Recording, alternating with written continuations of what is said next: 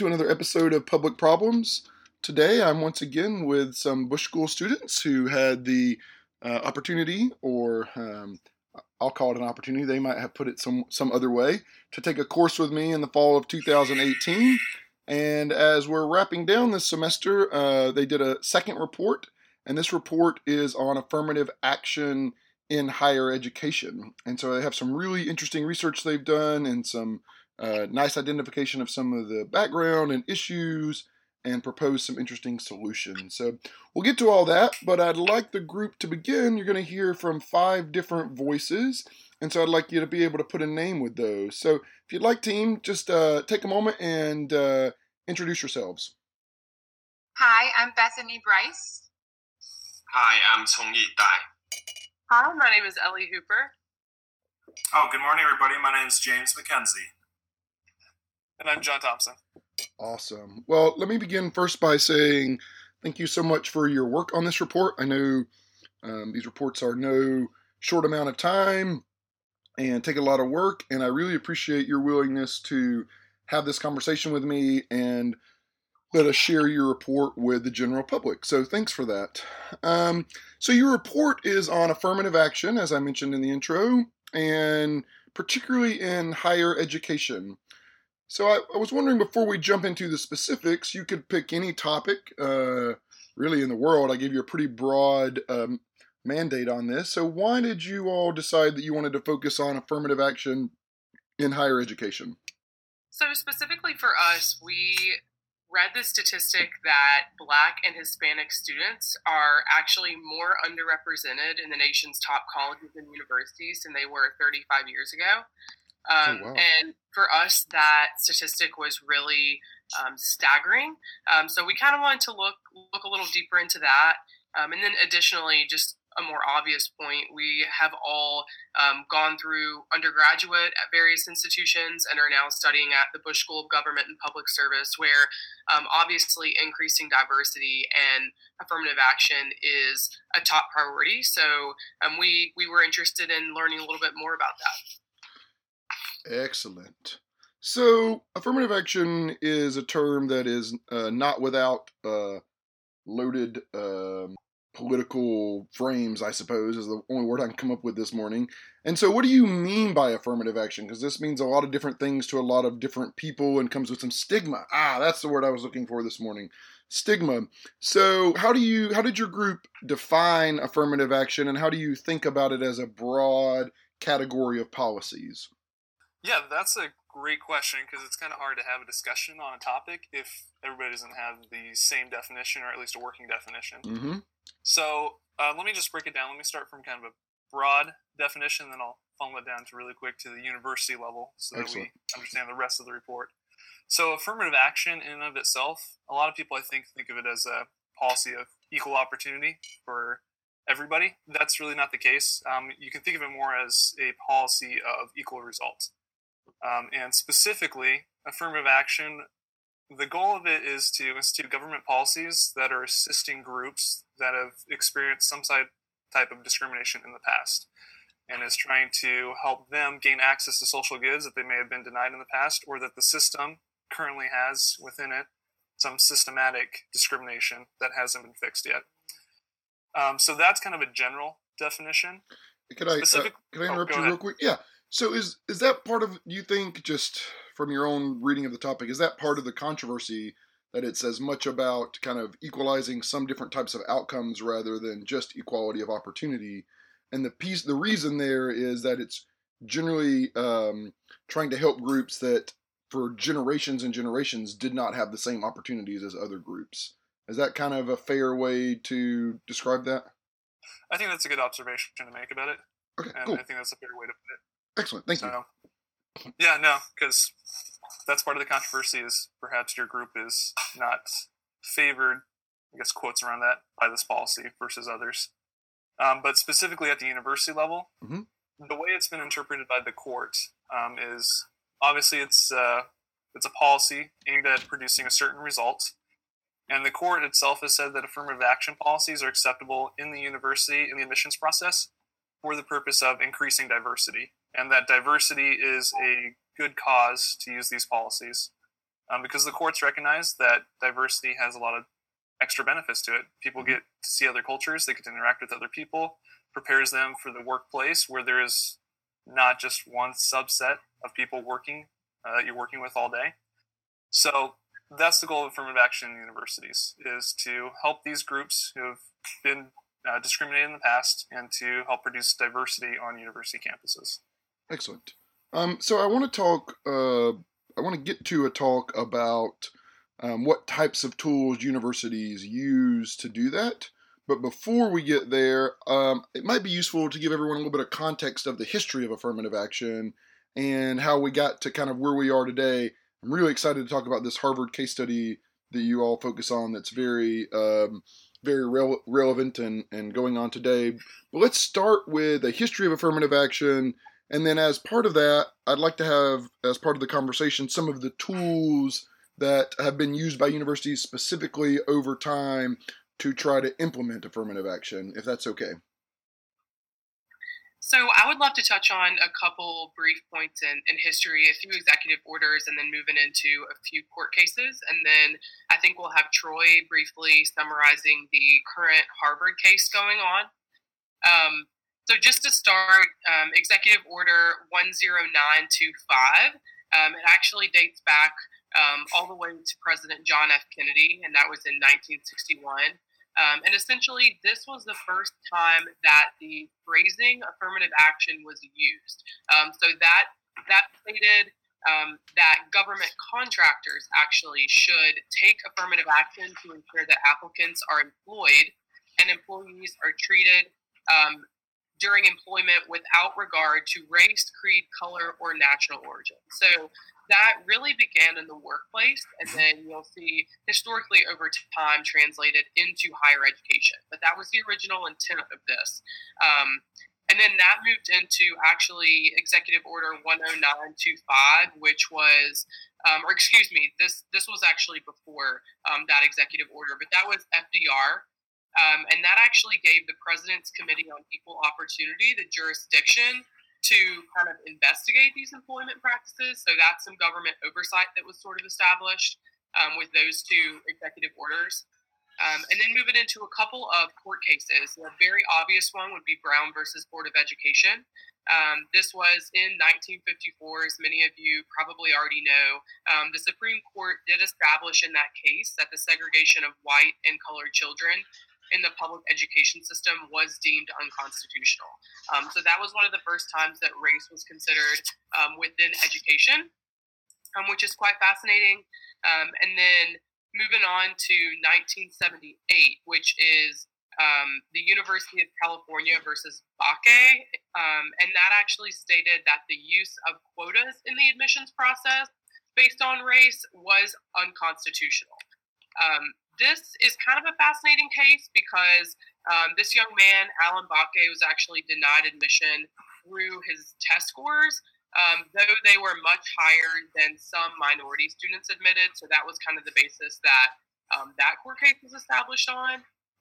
However, though they said this specific case was unconstitutional, the usage of race in considering college admissions for the purpose of educational diversity was constitutional, as long as other factors are considered. So that sort of sets up the basis for where we are today in regards to those court cases. Very interesting. So what tools have universities been using as part of this, and has that changed over time? I mean, is it like a point system, which is something I know we do for veterans in employment? What types of tools do the universities use to encourage diversity and encourage and to implement affirmative action?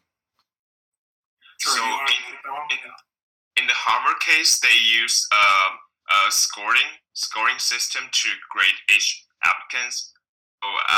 Specifically for the Harvard University, they rate each applicant on a score of 1 to 6 on the following categories. They score academic, extracurricular, athletic, and personal rating, and recommendation letters, and alumni, and overall rating. So that's the system. So it's usually a points-based system, is your understanding. So, okay, well, let's talk a little bit about the Harvard case, since we've got a little bit of the background. What's going on with this case? It's something that I know has been in the news and people may have heard about. So what's the deal there?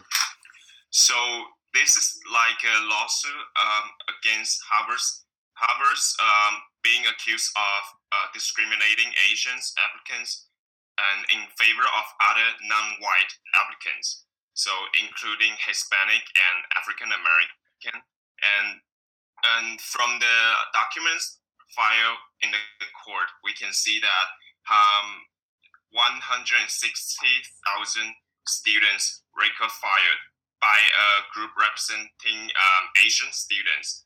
And in the documents, Harvard is it's proof that Harvard have a bias against Asian American, and there's the data they assessed from class of 2000 to 2019, and that Asian Americans average SAT score is 24.9 points higher than white applicants and 153.9 points higher than Hispanic students and 217.7 points higher than African American applicants.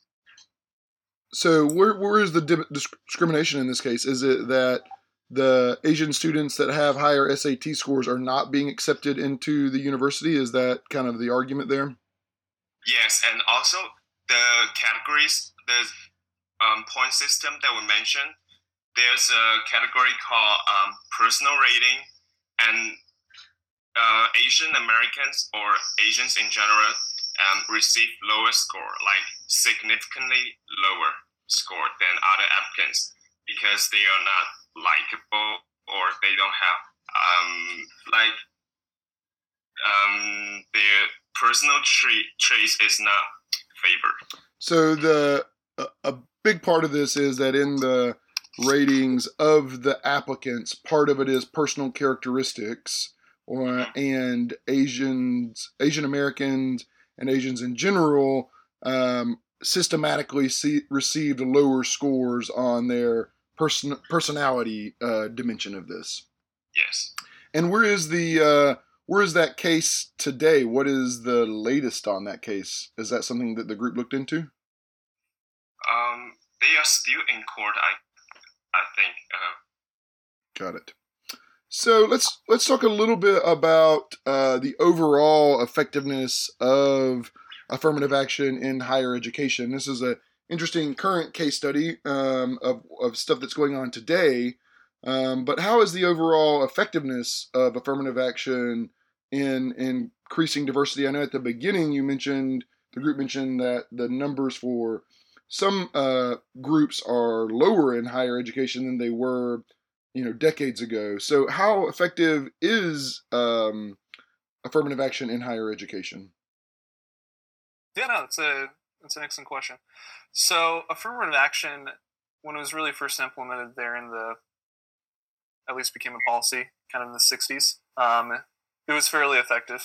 So since then it's kind of tapered off, and I'll reference a few studies really quick just to kind of give examples. So there's a study in the Review of Economics. It was done by Peter Heinrichs, and he found that affirmative action policies, that it did increase diversity in campuses. And he did the study by looking at universities that had affirmative action and then removed the policy. And he found that those universities who removed it, that there was a drop in the number of underrepresented minorities, so Black, Hispanics, Native Americans, at these universities. And that indicated to him and his study that affirmative action did help increase diversity on campuses. Another more specific example is in the kind of the medical field. So medical schools, beginning about the 60s, they really started pushing this idea of instituting policies to help underrepresented minorities get into their campuses. So, and there's a chart in our report, and I wish I could show it here, but what it shows is that from beginning about late 60s, early 70s, there's a sharp increase in the number of underrepresented minorities at medical school campuses across the nation. And then after that, it starts to level out and slowly increases for a little bit until about the mid-90s. And then from there, there's a short drop, and it just levels out from about 95 on. So as that report shows, in the beginning, affirmative action was great. It worked really well at getting diversity, at closing the gap between the overall population of underrepresented minorities and the underrepresented population in medical school campuses. But after that point, after the mid-90s, it's just kind of leveled out. Its effectiveness has been reduced. And that's what's been found lately is that... So just to reference one more, the New York Times launched an investigative article, and they found that the number of blacks and Hispanics, the overall population, isn't matching those who are entering college, that there's a large gap, that as the population continues to grow for blacks and Hispanics, the admission rate for blacks and Hispanics aren't keeping up. And so that's indicative that affirmative action, while it was effective in the past, while it helped increase diversity, that it's kind of stalled and leveled off and become less effective over time, especially in recent years. So before we move on to thinking about some of the reasons or some of the issues that the group identifies with maybe why this has tapered off, I want to pose a little bit of a question and see given your research, what your thought on this is. And it's a little bit, maybe a little bit controversial. So why is it the case that this is a product in part of unequal K through 12 education? So we have another group earlier in the semester that did K through 12 inequality funding in K through 12 education. And part of what that picture shows is that Black and Hispanic communities are often have less wealth. The schools are funded locally often. And so these schools that are dominated by Blacks and Hispanics don't have the same type of outcomes as schools that are dominated by whites, for example. And so I wonder, which I know the group mostly focused on higher education, and so maybe this is a little bit outside the scope, so feel free to say that. But to the group's knowledge, is part of this that coming into college, whites have received better education on average in K through 12 than blacks and Hispanics? I mean, is part of the limit that affirmative action is running to in part a problem from our K through 12 education and the way that it is so disparate across groups of people? Did y'all look into that at all? Yes, we really did. So as a former high school teacher, that was a reality that I faced when I was teaching high school, and it was definitely something that we looked into for our report. Interestingly, the state of Texas has actually had a pretty innovative approach, particularly because a lot of people argue that it's not an issue of racial discrimination, why we see a disparity, but it's more of a socioeconomic status issue. And so the state of Texas has instituted a 10% rule. I'm not sure if you guys have heard of this before, but the 10% rule is the idea that across the state, every local high school has the ability to guarantee acceptance for their top 10% of their students. Therefore, since the way that most inner city schools are racially demographic, a more minority-based school would also send its top 10% of students to state-run universities like the University of Texas, Texas A&M, etc. So that's one way that some states have tried to innovatively go around the idea of, instead of using race, they are using just a more innovative top 10% rule. So the idea there is that schools have different level of resources, different level of quality, and so to kind of control for that or to take that into account, no matter where the school is located, if it's an inner city successful school or an inner city poor school or a rural, exactly. The top 10% automatically are guaranteed acceptance into the major state universities. Exactly, and that's a great idea ideologically. However, there's been some studies that have shown that it hasn't actually dramatically improved racial diversity within schools. Got it. Thank you. So let's talk about some of the administrative and political issues the group identified. In your report, one of the first things you talk about in this section is that there's some issues around accountability, which is something that come up in class pretty much nonstop. So I'm glad you hit on accountability. But what did you find in this particular instance are some of the accountability problems? Yeah, so accountability was a topic that I focused on in the report. So we are looking at university-wide across the nation in terms of our scope. So we wanted to understand, okay, how is it that universities are held accountable for their admissions decisions? And as we were investigating, we learned a lot about accrediting agencies. So there's 6 major regional accrediting agencies in the United States that regulate and make sure that colleges are given a stamp of approval for following certain regulations and criteria. Ultimately, not only are universities held accountable through accrediting agencies, but then at an upper level, accrediting agencies are held accountable by the U.S. Department of Education. So we have 2 different levels of accountability, and we investigated, okay, how much accountability is there at each one of these checkpoints?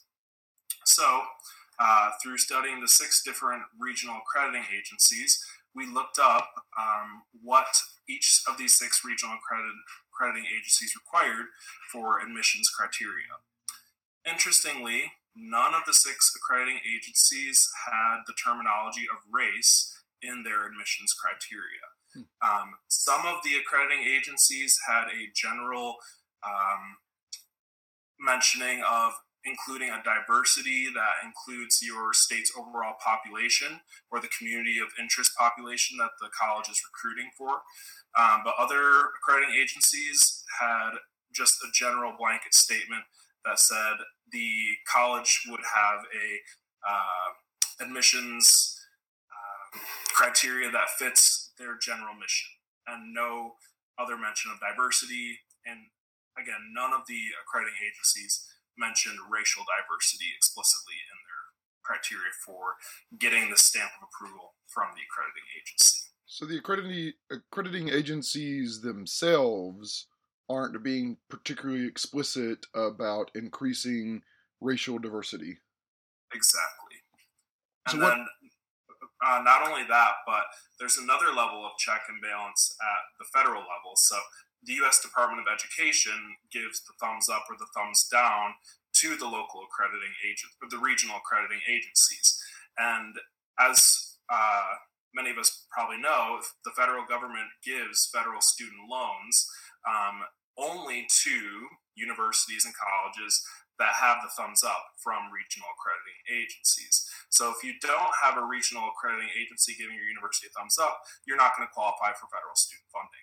And so we thought this was an interesting opportunity for the federal government to possibly hold universities more accountable, since they have the power of the purse strings in giving federal student aid in such a large amount to universities. However, at this point, there is not a lot of accountability on either the accrediting agency's side or the federal government side for checking for racial diversity. And later on in the report, we'll talk about how different administrations have given guidelines to universities, but we'll talk about that later. James, if I might ask, if they're not focusing on racial diversity, what types of things are they focusing on for accountability purposes? I mean, what are the accrediting agencies accrediting on then? Sure, there's a lot of things. There's standards of procedure for how they staff their university, how they do. They do have certain admissions criteria in terms of how they publish information. So there's certain rules of having a website with publicly available information about how they actively recruit students, what their admissions criteria are for like SAT and ACT scores. Those types of things are regulated. However, the promotion of racial diversity itself is not. But yeah, there's a lot of other factors, such as evaluation of teaching professionals, the evaluation of like student evaluations of the university itself. So there's a lot of other checkpoints besides accountability for admissions. Excellent. And I think that probably leads right into the next issue that the group identified, which is political hurdles and public opinion. My guess is that these two things play a role in why diversity and racial diversity aren't focuses within the accrediting agencies. Just a hypothesis, but tell me a little bit about the political hurdles and public opinion that you identified. Absolutely. Well, there's really, like you mentioned, a serious divide in the USA, which prevents the nation from focusing and getting on the same page in regards to these affirmative action policies. This ultimately led to the ban of affirmative action policies in 8 states. California was the first to ban affirmative action policies in university admissions, followed by Washington, Florida, Michigan, Nebraska, Arizona, New Hampshire, and Oklahoma. There's really a variety of reasons for the divide in public opinion in the United States. On the one side, we have people who are pro-affirmative action, and they cite historical reasons as creating the need for intentional and favorable standards towards minorities in admission processes. They believe that historical racial segregation and years of oppression have led to educational inequalities, like you mentioned earlier, and unequal opportunities in higher education. Even more, these proponents believe that socioeconomic status also affects an individual's access to resources, and historical oppressions have prevented minorities from being able to access or benefit from those types of resources. So they believe that in an attempt to remedy these inequalities, they argue that affirmative action is necessary to create a more level playing field. Through these policies, previously marginalized groups can have greater access to higher education. On the other hand, we have a large group that's against affirmative action, and they cite reverse discrimination as the reason for that. They suggest that admissions policies based on race contradict core tenets of the American system, such as equality and a meritocratic approach. They also suggest that these policies provide exceptions to merit standards, which leads to an overall worse educational quality for the admitted students. Additionally, they argue that affirmative action policies reverse discriminate, leading to a lower chance of admittance for students with higher test scores. So in addition to the issues of reverse discrimination, opponents of affirmative action also argue and claim that the policies place unfair stigma on the admitted minority students, leading to an increased psychological pressure, which could compromise their academic performance. They also suggest that those students who are admitted based on affirmative action decisions may experience poor treatment from professors and other students who presume that they have not earned admission to the university based on merit alone. Some studies have shown that increased use of affirmative action policies and admission criteria is positively correlated with minority students experiencing lower grades, greater probability of leaving school early, and an overall decreased satisfaction with the college experience. Interestingly, the widespread use of affirmative action policies has led to a prominent theory called mismatch, which suggests that students who are admitted with a lower than the university's average academic performance are not prepared for the academic rigor of the accepting university, which consequently sets up those students for failure and could lead to a demoralization of the students and ultimately lower graduation rates for those students. Thanks, Bethany. There's a lot there. A lot of interesting kind of trade-offs and competing values and competing empirical evidence. So the first thing I noticed when you said that was kind of interesting to me is that the states that have banned affirmative action aren't of one political persuasion or another, right? You mentioned, I believe, Nebraska and Oklahoma are two that I remember, and California and Washington. And it's hard to find two states, I think, that are more politically different than, or two sets of states in Nebraska and Oklahoma and California and Washington. So it's interesting that it's not just a kind of red or blue Republican Democrat issue, at least at the state level. And I think these questions of affirmative action and whether it's useful, I think, are really important when you think about these secondary and tertiary effects. And I can say, just as an instructor at a university or a professor at a university, I have conversations with students from all kinds of backgrounds, and I can I mean, I can say that of the minority students that I've had conversations with, they also have mixed feelings about affirmative action and the pressures, to your point, about the mismatch, not specifically the mismatch, but their peers weren't always convinced that they should be there, right? That there was this idea that, oh, you're only here as a black woman because of affirmative action. And that was something that they very much felt as part of their academic experience. And so I think these concerns about mismatch and concerns of the way that peer groups and professors or teachers interact with students as a result of affirmative action is really something that we need to take into consideration, while also taking into consideration the fact that without the affirmative action policies, a lot of these same people wouldn't have access to the education at all, potentially. And so it really is a pretty complex and nuanced issue for what's actually best for the groups that the policies are intending to help. I mean, this is also reminiscent of a variety of welfare programs that are designed to help people of a lower socioeconomic status, but there's concerns over whether the degree to which it actually does that versus creating stigma versus generational poverty and the way that welfare might interact with that. And so it is, I guess, just to highlight that the complexity of making good policy to help groups of people within a society is really challenging, and it's hard to anticipate all the secondary and tertiary effects. Absolutely. Okay, thank you. Another piece of this that the group talked a decent about in the report was the lack of executive branch engagement. And so tell me what you mean by that. Yeah, absolutely. So, I mean, it's debatable.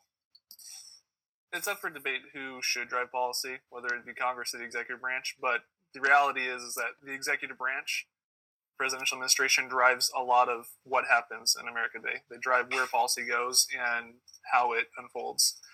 So one of the things we noticed is that with affirmative action, it swings back and forth based on who's sitting in the Oval Office. So going back to, like, for example, going back to President Obama's term in 2011, his Department of Education initiated a policy guidance memo that was called Guidance on the Voluntary Use of Race to Achieve Diversity in Post-Secondary Education. So Obama's administration they were proactive in encouraging affirmative action. Since that time, there's obviously been changes. President Trump was elected, and his views and his administration's views on affirmative action are different. And so a result that we saw is that there was a pulling back by the executive branch of encouraging these policies, of encouraging the use of race in a holistic approach to admissions. Part of that was the Trump administration doing away with the Obama-era guidance. They rescinded that. They pulled out of it. So as of right now, there's really no guidance at all on how universities should use race voluntarily to determine who gets into their university and who doesn't. Another issue that we saw is that there's been pulling back at the Office of Civil Rights. That's a department, or I guess a little office within the Department of Education that handles discrimination, that would handle affirmative action type issues. And what we noticed with that little department is, first of all, is that the Trump administration went ahead and appointed somebody who is openly against affirmative action, which isn't great if that's the policy that may be helpful in increasing diversity. We also saw that they've pulled funding. So that, once again, they pulled staff. Once again, all these things don't add up to helping promote a policy. Mm-hmm. And then the other thing we noticed is that OCR, the Office of Civil Rights, they lack really any authority to do much of anything. Somebody has to first come to them, complain about an issue, then they can go out and they can talk to a university, they can try and find out what's going on. And then even if they do find out that there's something wrong, that somebody's a victim or that there's some type of discrimination happening or someone's not really promoting great values, the most they can do is they can recommend to the Department of Education to limit funding, or they can recommend to the DOJ to launch a civil suit. But that's it. That's where their power stops. So all these things combined kind of show an executive branch disengaged from this policy. Yeah, I like how you went into some of the details of how the executive branch functions in terms of actually implementing things. Mm-hmm. And I was chuckling when you mentioned that the person that's put in charge of this is openly against affirmative action. And it made me think of other appointees within the Trump administration of, like, say, Scott Pruitt to the EPA, where here's someone who's a head of the Environmental Protection Agency who doesn't seem to understand or believe in protecting the environment on any real dimensions, according to what we know from, best science. And so it's kind of, it's interesting, though, because it's not accidental, right? And it's not just the Trump administration that uses political appointees to help change the mission of executive agencies, even independent of what they're supposed to be doing. I mean, that's the prerogative of the executive branch, is to get to appoint people. And so it's cool. The reason I wanted to highlight this was not to kind of to beat up on this particular example, but to highlight something from class and for the listeners, which is that they may not know, is some of the details of actual administrative functioning really are independent of what the laws are sometimes and what the precedent is, because there's so much authority in the organizations that are actually implementing these policies that if you put people at the heads of them that are against the missions of those organizations, they can't completely stop the career bureaucrats, but they can play a really large role in the effectiveness of those policies. And so I'm glad that you highlighted that, because I'm not sure that's always clear to everyone that follows along with politics, that the nitty-gritty of the administration is really affected by who's running those organizations, just like it would for private organizations. Yep. So where do we go from here, team? You list a few different solutions. I think the first one that you mentioned is back to this issue of accountability for accrediting agencies, which James, I think, alluded to a little bit earlier. But how might we hold accrediting agencies more accountable? Yes. So the U.S. Department of Education has a great database of information for the general public. They're called university scorecards.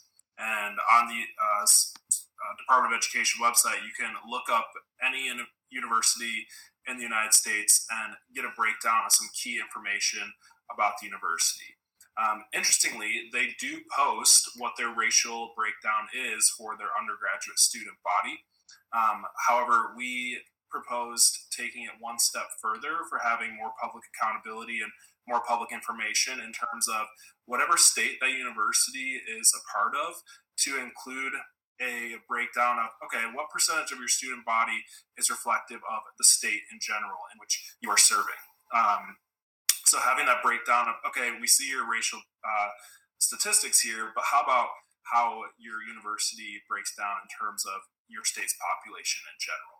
Is it reflective of the community truly that you are trying to serve? So that was one idea that we had, taking an already existing scorecard database and updating it for more general public accountability.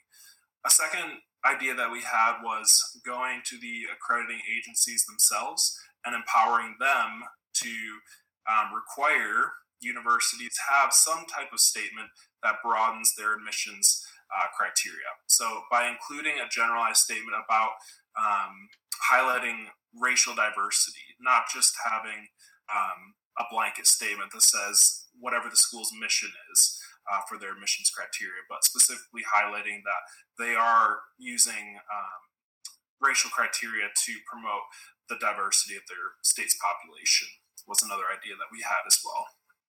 Very nice. And so what else? What other strategies? I know another one that you mentioned is nonprofit engagement and advocacy, because it seems like, at least in the current political atmosphere, that making changes through the Department of Education or directly to these accrediting agencies doesn't seem like there's maybe a lot of political willpower to do that. So what role can nonprofits play in this?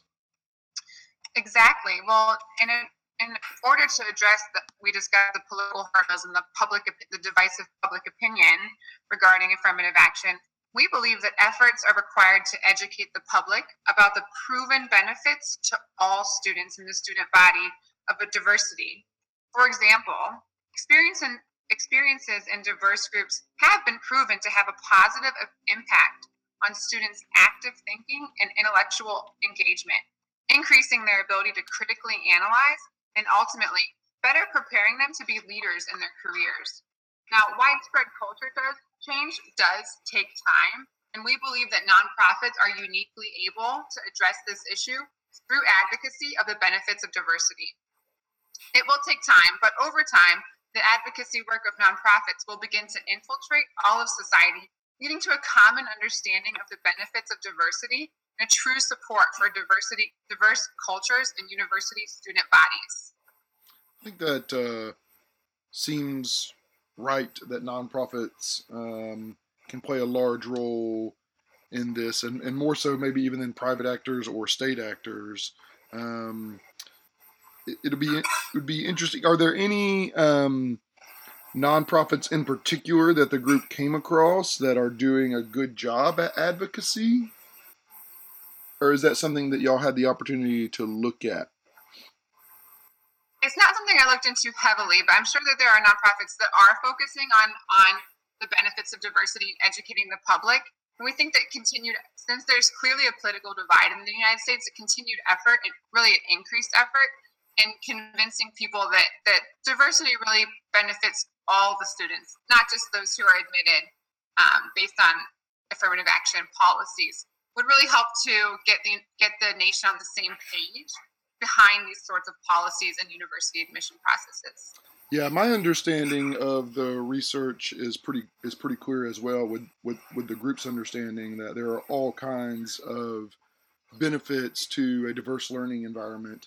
And it's something that I've noticed at the Bush School as well, the way in which, particularly in this course, you get students from not just different backgrounds within the U.S., you get students, white students, black students, Hispanic students.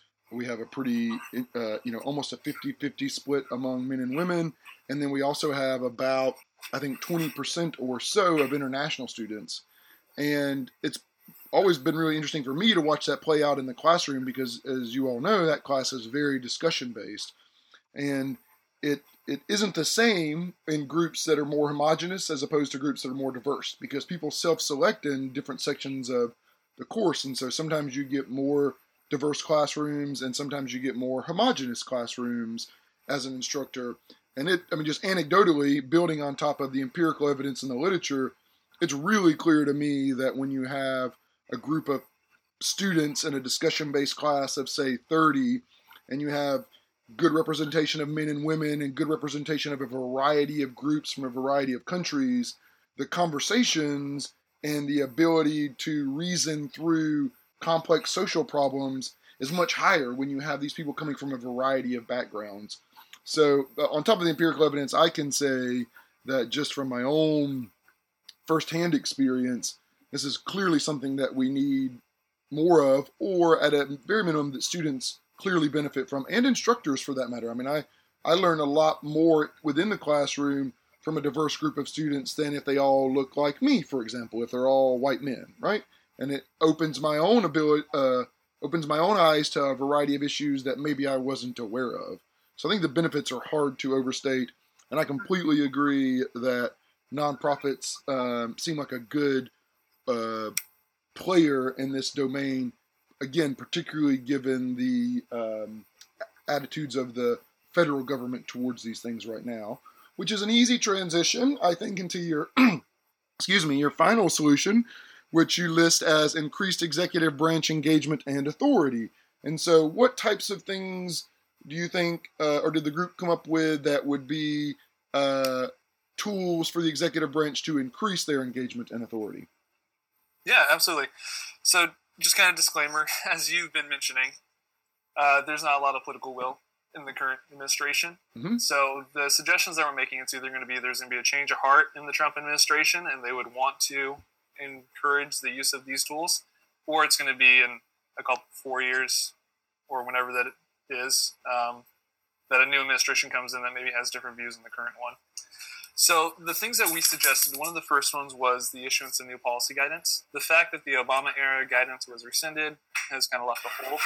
Because the purpose of guidance in general is, while it's not law, it does help to provide some sort of interpretation of the law as it currently stands, barring some sort of Supreme Court case or higher court case that firmly entrenches it and overturns any type of guidance issued by an administration. So one of the things we suggested was that the current administration or future one should issue new guidance that reverts back to the Obama-era guidance that provided ideas about how to voluntarily use race in the admissions process. And they, in the memo that they put out in 2011, they suggested some options. Some of those included things that we've already discussed, like using socioeconomic status or first-generation status to help determine applicants. Another was kind of the 10% rule that Jimmy talked about, was instituting that. And others is just using race as part of the admissions process specifically, including that as a holistic approach with the intent of increasing diversity. That was our first suggestion. Another suggestion that we made is that the Office of Civil Rights should have more authority to actually go out and engage universities in their admissions process. One suggestion that was made was that OCR should have almost a type of audit authority, the ability to randomly request from universities information about their admissions data and how they are admitting students. The idea behind that is kind of similar to how the IRS does random audits of companies, and that those random audits help to decrease corporate tax fraud and corporate tax evasion, that by having an organization that can actively go out and audit universities, that these universities might decide, well, it might be in our best interest to go ahead and self-select ourselves to voluntarily use race in our admissions approach to avoid any type of misunderstanding and to help increase diversity. Yeah, I like and that, then, and I like how it changes. Oh, sorry, I like how that changes kind of the, you know, this marginal benefit, marginal cost calculation for the universities, and random audits. I think is one fairly cheap way to increase the probability that there's some real significant cost to the university without really raising the cost to government that much, because it changes the whole cost structure, because random is random. And so there's at least some probability. Exactly. Yeah. Okay. Sorry to interrupt. Go ahead. Oh, you're good. I thought that was a great note to add. That's the idea behind the audits, though, is to make universities think about, is it worth it or not? And then the last one, Jimmy already touched on this a little bit in his solutions, but we also recommended targeted funding. So Jimmy talked about how accrediting agencies, they obviously accredit the university, and if the university passes muster, then they're eligible for federal funds. Part of the thing that the executive branch can do is they're usually given money by Congress. Congress controls the purse, and sometimes that's left open about how they're to spend that. And different agencies in the federal government, in the executive branch, not including just the Department of Education, but also the Department of Health, Department of Agriculture, tons of departments spend on higher education and research. It accounts typically, federal funding accounts for at least 16% of a university's budget. So they want the money.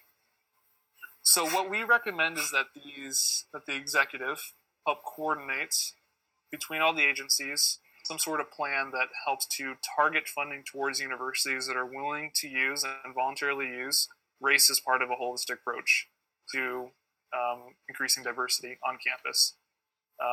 And that by doing so, that universities will say, we want the money, thus we will now act this way. We will use race as we admit people as part of our holistic approach. Yeah, I like your the focus on the power of the purse. This is something, you know, we talked about in class about the influence of money and actually getting things done when it comes down to it. And you have really nice parallels in history. The one that is sort of popular or famous in the literature is the drinking age for the legal age for drinking in the U.S. used to be 18, right? And so the federal government doesn't have a lot of formal authority over states to change that. And so the way they did that was, as I recall, threatening to take away federal funds for highways. And so if you didn't change your drinking age laws to 21, the federal government was going to withhold funds for interstates that come through your state. And so I really like this idea of using the power of the purse complemented with clear measures and clear focus on some of these things to increase diversity, and then saying, look, on average, and of course it varies by university, but if you don't, our accrediting agencies are going to now focus on these things, and if you don't focus on those things as well, guess what? You're losing federal research dollars. And that seems like a real quick way to get people's attention to changing the policies here. So I really like that as a suggested solution. So I think that nicely ties together the layout of your report. You have you bring it all together in your conclusion. So are there any concluding thoughts from the group members that either we haven't talked about or that you think would be useful as concluding thoughts, either mirroring what was in your report or in general thoughts about this that we haven't touched on yet? Not everybody at once. Well, I think we have covered it quite well. This is really well done. I really appreciate your attention to the history of it, the context, and being honest about some of the trade-offs with affirmative action, and then really giving a real politic analysis to why this is happening and getting in the nitty-gritty detail, in the nitty-gritty details of administration and the different tools available to accrediting agencies, the executive branch, universities for implementing or not implementing these, and also focusing on the power of the purse and the power of resources to change the types of outcomes that we might want. So very well done. Thank you for taking the time to chat with me today about your report, and I look forward to sharing this with the general public. So thank you so much. Thank you. Thank you. Thank you. Thank you.